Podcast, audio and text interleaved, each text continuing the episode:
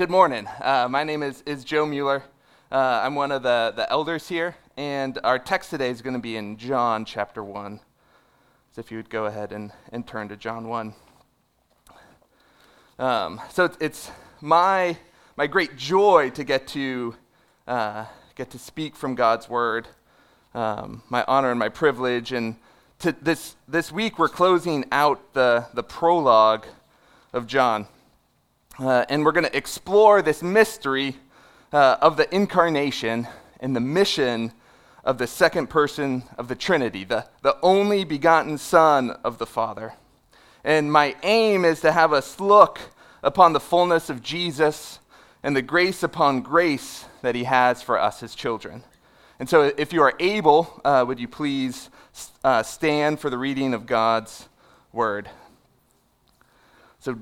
John chapter 1, verses 14 through 18. And the Word became flesh and dwelt among us, and we have seen his glory, glory as of the only Son from the Father, full of grace and truth. John bore witness about him and cried out, This was he of whom I said, He who comes after me ranks before me, because he was before me. For in him or sorry, for from him fullness, for from his fullness we have all received grace upon grace. For the law was given through Moses, grace and truth came through Jesus Christ. No one has ever seen God, the only God, who is at the Father's side. He has made him known. This is the word of the Lord. Thanks be to God. Have a seat and let's pray. Lord, as we as we come to your word this morning, uh, help us behold the glory of Jesus. Help us see your majesty and the wonder of your name and the, the goodness of your being and the, the love of who you are. Help us to see it so that our hearts may be transformed by it and our minds may be renewed by it, and flowing from us will be all that you have commanded us to be as we live in gratitude for all that you have done on our behalf. And so, Lord, open the eyes of our hearts to see wonderful things from your word, from your law, from the goodness of your scriptures. We pray this in, in Jesus' name. Amen.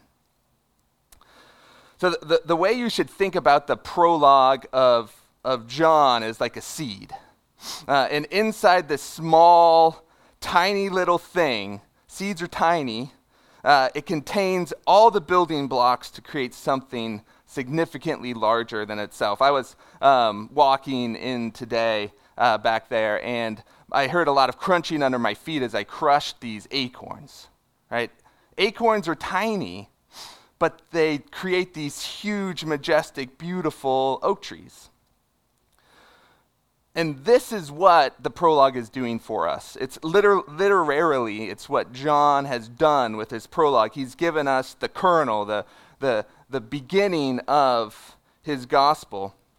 So, naturally speaking, right, if you plant a seed in the right soil and give it the right amount of water and the right amount of sunlight, it can grow into a massive tree that for decades supplies fruit that nourishes creatures. It, it provides shade that protects them from the elements, and it gives branches and leaves that provide a home to gather and to flourish. The prologue of Go- John's gospel is such a seed. It contains in these compact 18 verses uh, the germ of John's gospel. In a certain sense, as we walk through John and explore the beauty of the tree that will rise from the stump of Jesse, which we see in Isaiah 11:1. And we see it reach up to the sky like a banner to gather the scattered people of God from the four quarters of the earth. That's Isaiah 11:12.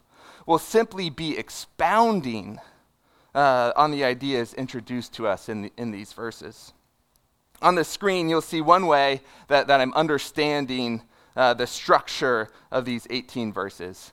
Um, it makes a literary mountain. There's a literary mountain here um, a, a, as you look at the, the prologue. Um, the first is that Jesus is God. We see this in verses 1 through 2. We see that Jesus is creator, he's life and light in verses 3 through 5. We see that Jesus was witnessed in verses 6 through 8. Uh, we see that Jesus came and was rejected in 9 through 11.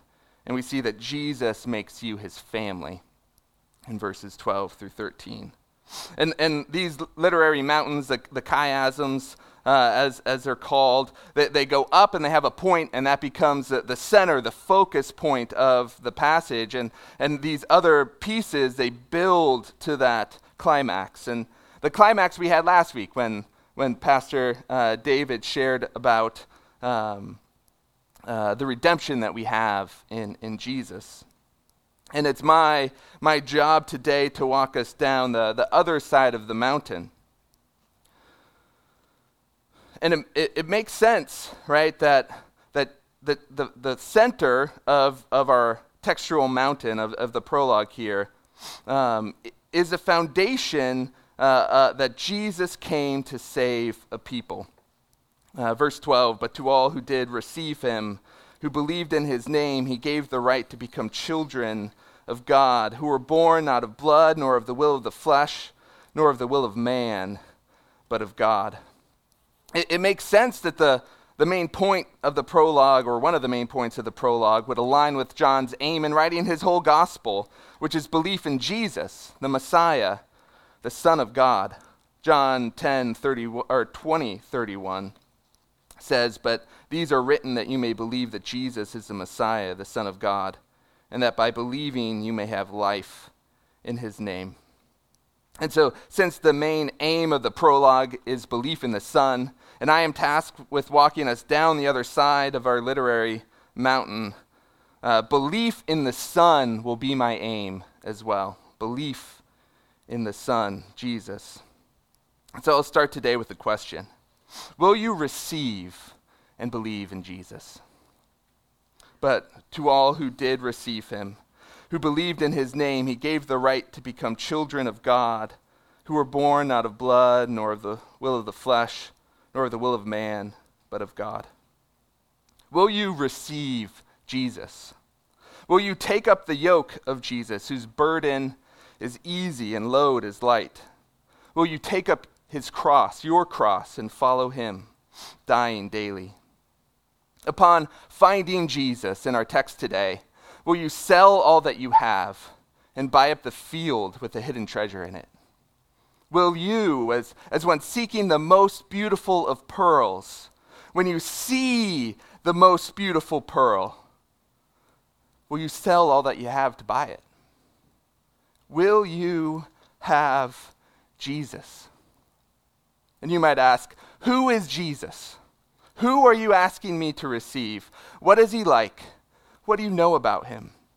And that's the, the point of our sermon today. There are, there are five truths that I think our, our text highlights about who Jesus is. And as I pr- proclaim him, will you receive him? Will you believe in his name? So, Spirit, help me speak and help us believe. So, the, the first truth that we see about Jesus in our text is that Jesus is God made flesh. We see that in, in 14a. And the Word became flesh. The true light, John tells us in, in verse 9, was coming into the world. John, well, John has no nativity, right? There's no uh, birth of Jesus, no narrative of angels proclaiming the Messiah, uh, no spirit coming upon Mary, no, uh, no version of his birth in Bethlehem. It is just as plain in John's gospel that Jesus is God. He is the covenant Lord of Israel. He is Yahweh made flesh.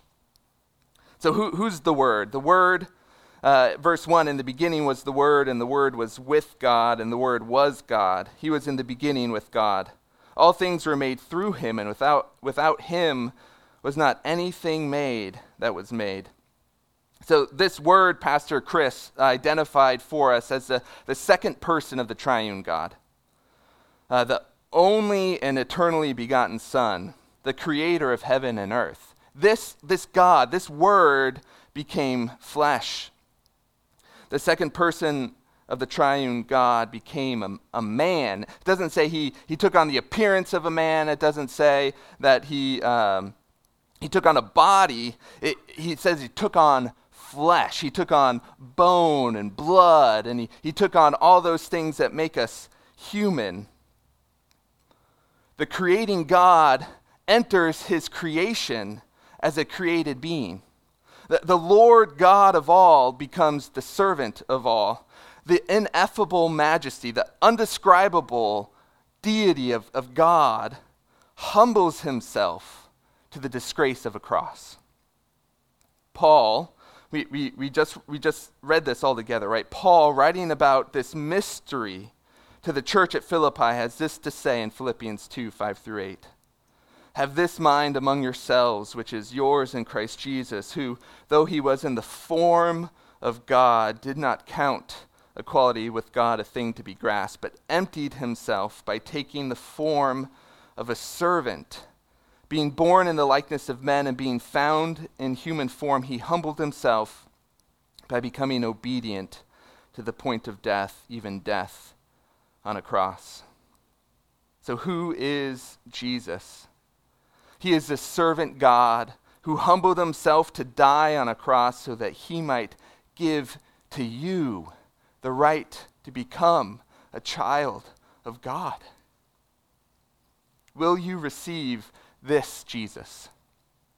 For, for those of us in Christ, right, there is a, a very practical way that you can let this truth uh, grab hold of you a very tangible way that you can bend the knee to Jesus, as uh, Philippians 2 continues, right? Bend the knee to Jesus as, as Lord and God and King.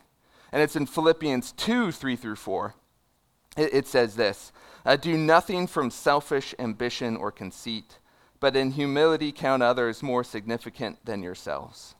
Let each of you look not only to his own interests, but also to the interests of others. Are you a follower of the God man, Jesus Christ? Do you prize him and cherish him with your heart? Do you run to him as the fount of your joy and hope and life? Then, verse 4, Philippians 2 4, have this mind among yourselves, which is yours in Christ Jesus, and in humility count others more significant than yourselves, and look out for their interests. This has far reaching implications uh, for how we actually live day to day. Like how we, how we operate in the world around us, how, how we treat our families, how we, how we are at our places of work, how we are in our friend groups, in this body of believers, in your neighborhoods and communities, in this nation in which we live. Th- this truth should color uh, our deeply personal lives, the, the people who we live with and, and, and cherish and nurture and uh, it should also characterize how we operate in the public sphere of common life. And, and the attitude is for our friends and family, and it is for those outside of us, and it is for our enemies. Do you need to bend your knee to Jesus? Then, in humility, count others more significant than yourselves, and look out for their interests. So Jesus is God made flesh. But Jesus is also the incarnate creator, the embodied eternal one that dwelt among us. So our, our next point is that Jesus is Emmanuel, our tabernacling God. We see that in verse 14. John is the only writer in the New Testament to talk about God dwelling among us using this sort of language. He's the only, he's the only uh, writer in the whole New Testament who uses this. Um, and we see it once here in John 1.14, but then he uses it five times in the book of Revelation. He does it twice in Revelation 7.15, then in Revelation 12.12, 12, Revelation 13.6, and Revelation 21.3. And it is a word and concept that has rich Old Testament connections that are much clearer to, to John's first century hearers than it is to us. Uh, it is good that, the, that our translators say dwell among us. It is, that's, a, that's a good translation. But uh, it has uh, a tenty feel. Uh, it, it, has something that, that to a first century hearer, it, it would sound very different to them and, and evoke all these different emotions and senses for them. Young's literal translation, which was the only uh, English translation that I could find that, that had this word in it, it says, The word became flesh and did tabernacle among us. Did tabernacle. Uh, our next, this is our point, right? Jesus is Emmanuel, the tabernacling God. And this tiny phrase, did tabernacle, packs a wallop. Uh, it contains a multitude of, of theological reflections. The first is that it reinforces this idea that Jesus is the same God who delivered Israel from Egypt by signs and wonders and a mighty hand and an outstretched arm. We see that in Deuteronomy 6 8. Jesus is the same God who protected uh, Israel from being run down by Egyptian chariots while they camped on the shores of the Red Sea. We see that in uh, Exodus 14 19. He is the same God who spoke in thunder on Sinai when he made a covenant with Israel. That's Exodus 19 18 through 20. He is the same God who descended onto the tent of meeting and spoke with Moses face to face. That's Exodus 33 7 through 11. And he is the same God who filled the tabernacle with glory. That's Exodus 40, 16 through 38. He did tabernacle among us. So he dwelt among us, and we have seen his glory, glory as of the only Son from the Father, full of grace and truth. The, the God of the Old Testament, the, the God of the glory cloud, the God of the Shekinah glory that uh, appears to God's people, is a key component of the, the presence of God in Exodus and, and all of the Old Testament. God gets glory as he defeats Pharaoh and his host in the Red Sea. God gets God, the glory of the Lord was said to have dwelt in, on Sinai as Moses heard uh, the, from the Lord. That's Exodus 24, 16 through 17. The glory of the Lord passes by Moses as Yahweh speaks his name, right? Moses is in the cleft of the rock. God puts up his hand. He walks by and he says his name to Moses. He, he puts his glory on display to Moses. The glory of the Lord fills the tabernacle. That's Exodus 40, 16 through 38. So not only is Jesus identified as the God of the Exodus, he is identified with the glory of God in the Exodus. The tabernacling God is also the God who displays his glory, who, who shines forth in his being to his people. We'll learn more about how Jesus displays the glory of God as we look at the signs of Jesus and his crucifixion and his resurrection and his ascension. But for now, Jesus is the same God and has the same glory as the God of the Old Testament. The next kind of blow that, of this theological, like one two punch, um, is that it expresses a truth about the mission of Jesus. His mission is to dwell with his people. Jesus wants to be with us. Jesus wants to dwell with us. There are three ways to think about this. Jesus did dwell among us, Jesus does dwell among us, and Jesus will dwell among us. So Jesus did dwell among us. It's, it's a bit what we've already seen in Philippians 2 and John 1 that Jesus' mission in dwelling among us was to t- make a way for his people to become children of God for the glory of God. His mission in dwelling among us is to conquer Satan, sin, and death. That's Colossians 2:15. And to create a people for his own possession. That's Titus 2:15. He, he's transferring us from the kingdom of darkness to the kingdom of light. That's Colossians 1:13. And how he has accomplished this mission would be to live a life of sinless perfection and die a substitutionary death like a lamb who takes away the sins of the world, which is how John speaks about Jesus in John 1:29, John, John the Baptist. And he does this by dying as one cursed upon the cross for our redemption. That's Galatians 3 13 through 14 and, and 1 Peter 2 24. And he does all of this to the praise of his glorious grace in Ephesians 1 6. And this is the mission John's gospel records and convinces us of. so that we might believe and have life in his name. We'll learn more about this in the coming weeks, but Jesus did dwell among us, he did tabernacle among us. But the mission of Jesus is to presently dwell among us, to, to presently dwell with you. We, we commemorate this when we recite the Great Commission. And, and probably the most important parts of the, the, that Great Commission are the things that Jesus says about himself, right? All authority in heaven and on earth has been given to me. So Jesus is the sovereign Lord. He is, he is the ruler and reigner of everything. He is in control of our lives and our destinies and of what we will be and what we will become. The second is, and behold, I am with you always to the end of the age. Matthew 28 20. Jesus is presently with us. Jesus puts it this way in John 16 7 and following. Nevertheless, I tell you, it is to your advantage that I go away. For if I do not go away, the Helper will not come to you. But if I go, I will send him to you. In verse uh, 13, he continues When the Spirit of truth comes, he will guide you into all truth. For he will not speak of, on his own authority, but whatever he hears, he will speak, and he will declare to you the things that are to come. He will glorify me, for he will take what is mine and declare it to you. All that the Father has is mine.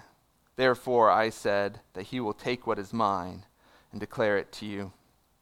What, what is so interesting about the mission of the Spirit as he comes is, that Jesus says the exact same things, the exact same language about his own mission in, and activity in the world.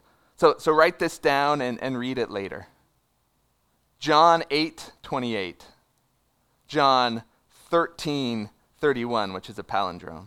13, 31. Um, John 14, 8 through 24, and 17, 4.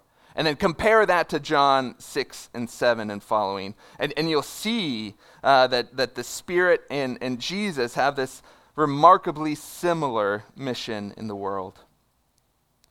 And so Jesus is presently dwelling among us uh, because the Spirit, who is the third person of the triune God, is dwelling with us. In Christ, God dwells with you now in such a way that your physical bodies and, and our joint body together, right, that this church, we are literally the temple of God. We are literally the temple of God. 1 Corinthians 3:16 Do you not know that your that you are God's temple and that, you that God's Spirit dwells in you. And so, what do you do with this knowledge that God presently dwells with you? That He presently dwells in us? So, verse 1 Corinthians 6 19 through, through 20 gives us what do we do with that knowledge? Uh, or do you not know that your body is a temple of the Holy Spirit within you, whom you have from God? You are not your own, for you were bought with a price.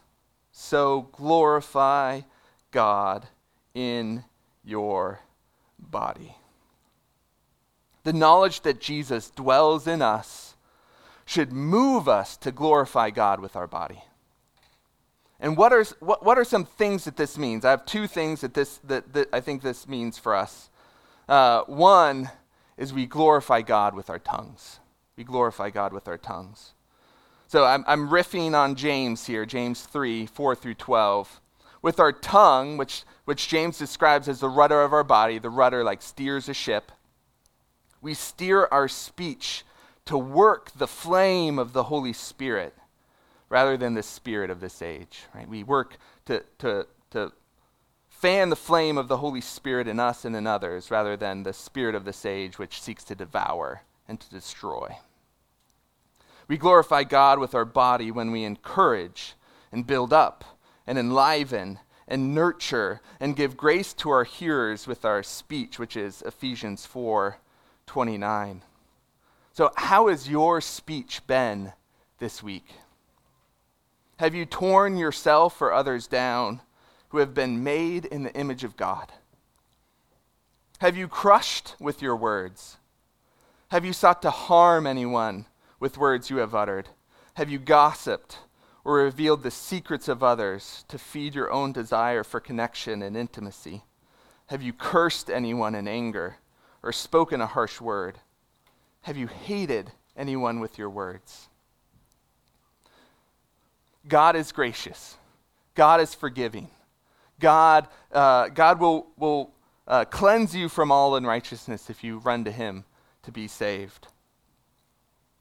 And then the, the, the, other side of that, right, that's all the negative things that we need to repent of, to be cleansed from, to, to, to change from. The positive that we want to put on, that we want to clothe ourselves with, is have you sought to find ways to encourage those around you? Your siblings, your friends, your parents, your children, your spouse, your coworkers, your fellow church members. Have you spoken words of life to those in your life? after service or today or this week? Who can you use your tongue to build up, to encourage, to enliven, or to enlighten? Glorify God with your, with your tongues. You are a temple of the Holy Spirit. The, the second is we glorify God with our bodies when we work diligently and for the good of others. Uh, the Spirit teaches us uh, in Ephesians 4:28 to do honest work with our own hands so that we may have something to share with anyone in need. The work we do in the world, which most of, most of us spend the major, vast majority of our time doing, right? We work. Um, whether it is teaching children or caring for a home or helping customers or solving problems or keeping the peace or fixing technology or creating like widgets or products or creating art uh, or um, managing people, caring for souls, or if you're a child, learning to do all the above, right? Whatever it is you do can be done for one of two reasons the good of others or the good of me. And we glorify God with our bodies when we do our various vocations for the good of others. When we aim with our work to be able to provide for those in need. So Jesus did dwell among us. Jesus does dwell among us. And Jesus will dwell among us. There is a day coming when this is going to happen. It's, it's Revelation 21 1 through 4. Then I saw a new heaven and a new earth. For the first heaven and the first earth passed away, and there was no longer any sea. And I saw the holy city, New Jerusalem, coming down out of heaven from God, prepared as a bride adorned for her husband. And I heard a loud voice from the throne saying, Behold, the tabernacle of God is among the people, and he will dwell among them, and they shall be his people, and God himself will be among them, and he will wipe away every tear from their eyes and there will no longer be any death. There will no longer be any mourning, or crying, or pain. The first things have passed away. Heaven, the new Jerusalem, with God among us, is that for which we were created. It's what we were designed for. And it is coming for all who will receive Jesus and believe in his name. Jesus is the tabernacling God. Will you receive him? Jesus is also the greatest person to live. That's our, our next point, the greatest person to live. Uh, verse 15 John bore witness about him and cried out, This was he of whom I said, He who comes after me ranks before me because he was before me. The idea that, that Jesus is before uh, an, another important figure in the life of God's covenant people is clear in John. Jesus is the ultimate. Jesus is God. Jesus is King. John, who, who Jesus describes in, in the other Gospels as the greatest born of woman who has ever arisen, right? That's, that's, Jesus says that about you. That's pretty cool. Like, I would, if I was John, I would feel wonderful about that statement. Um, but John uh, he also has the humility of Christ in him. And he says in 130, After me comes a man who ranks before me because he was before me. That this before me is kind of what I want us to see here. So Jesus is greater than the greatest born of woman, John the Baptist. The, the Samaritan woman in, in John 4, she asked Jesus in John 12, uh, 4.12, are you greater than our father Abraham? Are you greater than our father Abraham? He gave us the well and, and drank from it himself, as did his sons and his livestock. In verse 13, Jesus said to her, Everyone who drinks of this water will be thirsty again. But whoever drinks of the water that I will give him will never thirst again. The water that I will give him will become in him a spring of water, welling up to eternal life.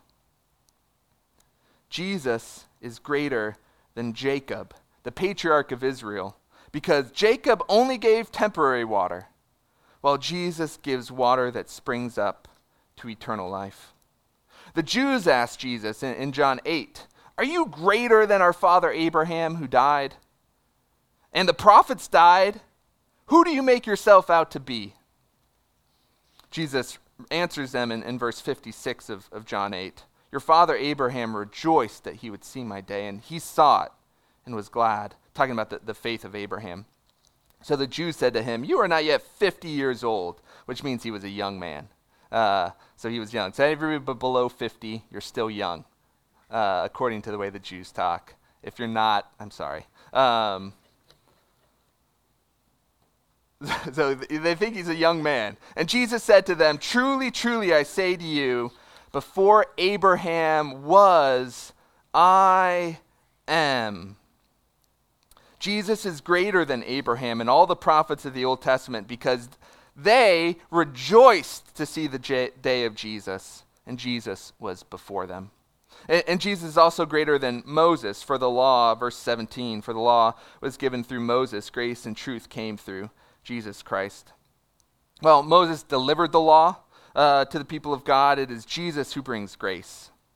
God's riches at Christ's expense, um, which I remember because of a Timothy Brindle and Shai Linne song, if anyone likes uh, Christian Reformed hip hop. There's an album called The Great Awakening, and the track on it is called Saved by Grace. It's the only reason I remember it. Um, God's riches at Christ's expense is what grace is. Uh, so Jesus brings grace and the truth to the people of God. The writer of Hebrews put it this way Hebrews 3 1 through 6. Um, oh, sorry, 3 through 6. Therefore, holy brothers who share in a heavenly calling, consider Jesus. Consider him. The apostle and high priest of our confession, who was faithful to him who appointed him, just as Moses also was faithful in God's house. For Jesus has been counted worthy of more glory than Moses, as much more glory as the builder of a house has more honor than the house itself. For every house is built by someone, but the builder of all things is God. Now, Moses was faithful in all God's house as a servant to testify to the things that were to be spoken later, but Christ is faithful over God's house as a son and we are his house, if indeed we hold fast our confidence and our boasting in our hope. Jesus is greater than Moses because Moses was a faithful servant, but Jesus is the faithful son. Do you receive this Jesus today? The one who is greater than any other person who has ever lived. Part of the reason Jesus is greater than all these key figures in the life of God's covenant people is because he brings with him better, uh, better gifts than what all others have brought before. For uh, verse 16, for from him, uh, from his fullness, we have all received grace upon grace.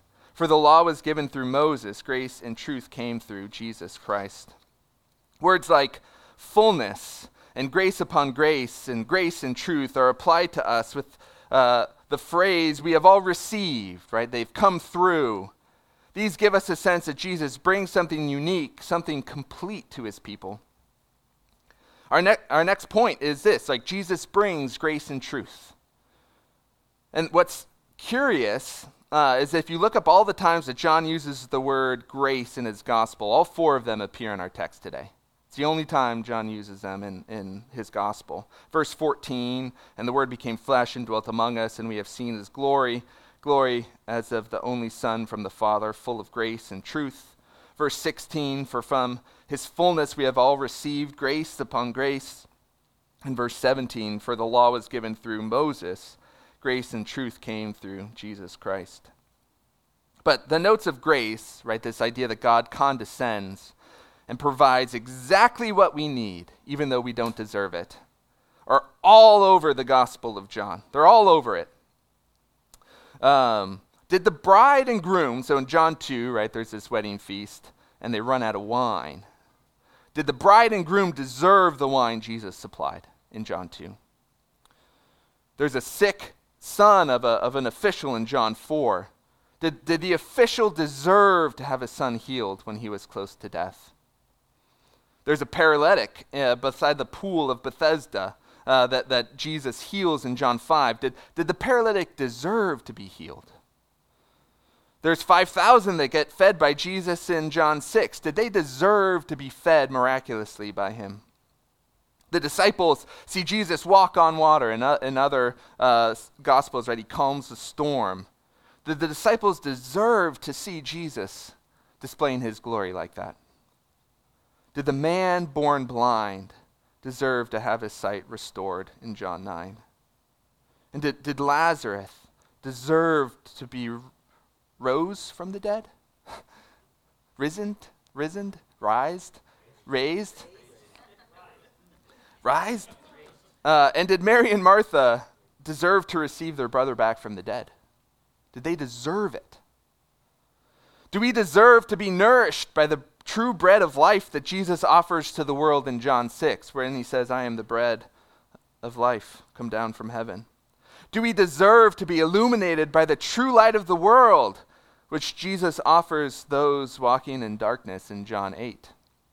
Do we deserve to have a true door of the sheep in which Jesus grants salvation to all who enter by it, by him in, in John 10? Do we deserve to have a good shepherd who truly lays down his life for us and knows us in John 10 and who keeps us safe in the palm of his hand? Do we deserve to have the true resurrection and the true life in Jesus given to us in John 11? Do we deserve to know the way, the truth, and the life that is found in Jesus from John 14? Do we deserve to be nourished and sustained by the true vine? That causes us to bear fruit unto God in John 14. And finally, do we deserve to have the right to become children of God from John 1? Do we deserve to have the God man, the Word become flesh, bear our sins in his body on the cross that we might die to sin and live to the righteousness? Do we deserve this?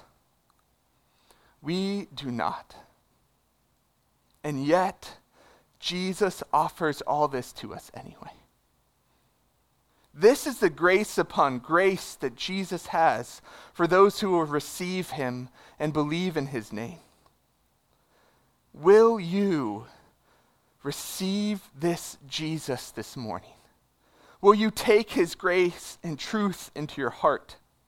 Will you accept all that He has for you in your life? And just like yeast that goes through a lump of dough, will you let it work into your life and get uh, into every nook and cranny of your being?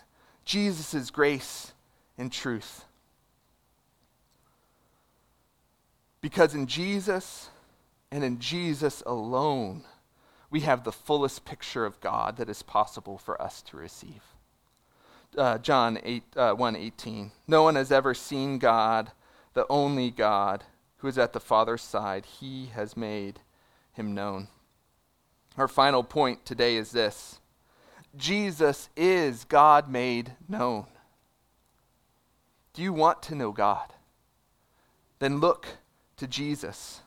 John 17, 26. I have I made them, I made known to them your name John 17, 26. And I will continue to make it known that the love with which you have loved me may be in them, and I in them. Jesus makes the name of the Father known to you and gives the love of God to you, and he dwells with you. And all that is required of you is this would you receive him and believe in his name? As John 1 12 tells us. Now, I'll, this is the final words. Um, do you want Jesus? Will you receive him today?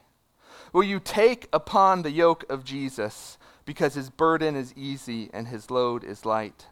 Will you take up your cross and follow him today, dying this day and every day for the sake of his name? And upon finding Jesus in our text, will you sell all that you have and buy up that field with the hidden treasure of Jesus in it? Will you, as one seeking the most beautiful of pearls, seek the beautiful pearl, Jesus, and finding it, sell all that you have to buy it? Will you have Jesus? Let's pray.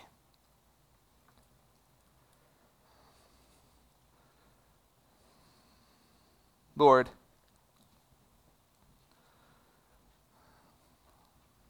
the, the good news of your Son is so simple. Uh, it's so uh, understandable. It's so clear that, that Jesus has made a way for us to be a part of your family. That, that Jesus has done all of the work that's required to make that happen. He has done all of the cleansing, He has done all of the redeeming, He has done all of the. Um, all of the saving, all of the, the snatching out of the domain of darkness and transferring into the kingdom of light. He has done all of the sustaining that we may bear fruit. He is the, the door that opened to us, and He is the shepherd that leads us to, to pastures. He is the bread and the drink that, that sustain us and give us life in this world. He is all that we need. And we latch on to Jesus by faith. We, we grab a hold of him by saying, Son of David, have mercy on me. And, and the smallest child to the, the oldest adult can do that. All who call upon the name of the Lord will be saved. Let's pray.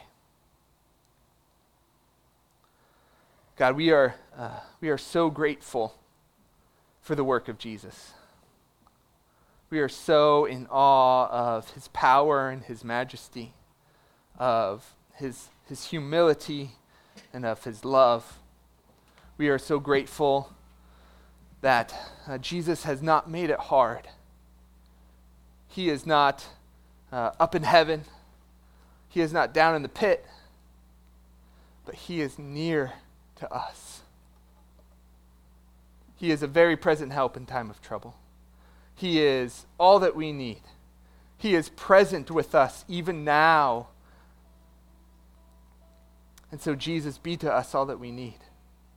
Hold us tight in your hand and give us the strength to hold on to you. Lord, fill us with a spirit that would receive you and believe in your name. Help us to um, cast aside the sin that so easily entangles us and to, to run the race of obedience to your name and in gratitude for all that you have done for us, and so that we may honor your name and glorify your name and, and sing your praises on the mountaintops. And when we fall, Lord, and when we fail, help us to run back to the grace that set us up in the first place. Let us confess our sins freely, knowing that no sin can separate us from you any longer because we are yours. And you have cleansed us from all unrighteousness. And you have picked us and you have called us out and you have made us yours, knowing everything that we would ever do because you are God and you know all. And so, Lord, thank you. Thank you that any conviction of sin that we have is from your Spirit. And that any ability to pursue you in holiness is a gift from you. And so, Lord, give us these gifts. Give us your Spirit. Help us to confess sin more and repent of sin more and to live more holy and pure lives in response to the, the goodness of your gospel. Thank you that this is a message that anyone can hear and understand and believe, from the, the youngest of us to the oldest of us. Lord, continue to do your work in our hearts. We pray in Jesus' name. Amen.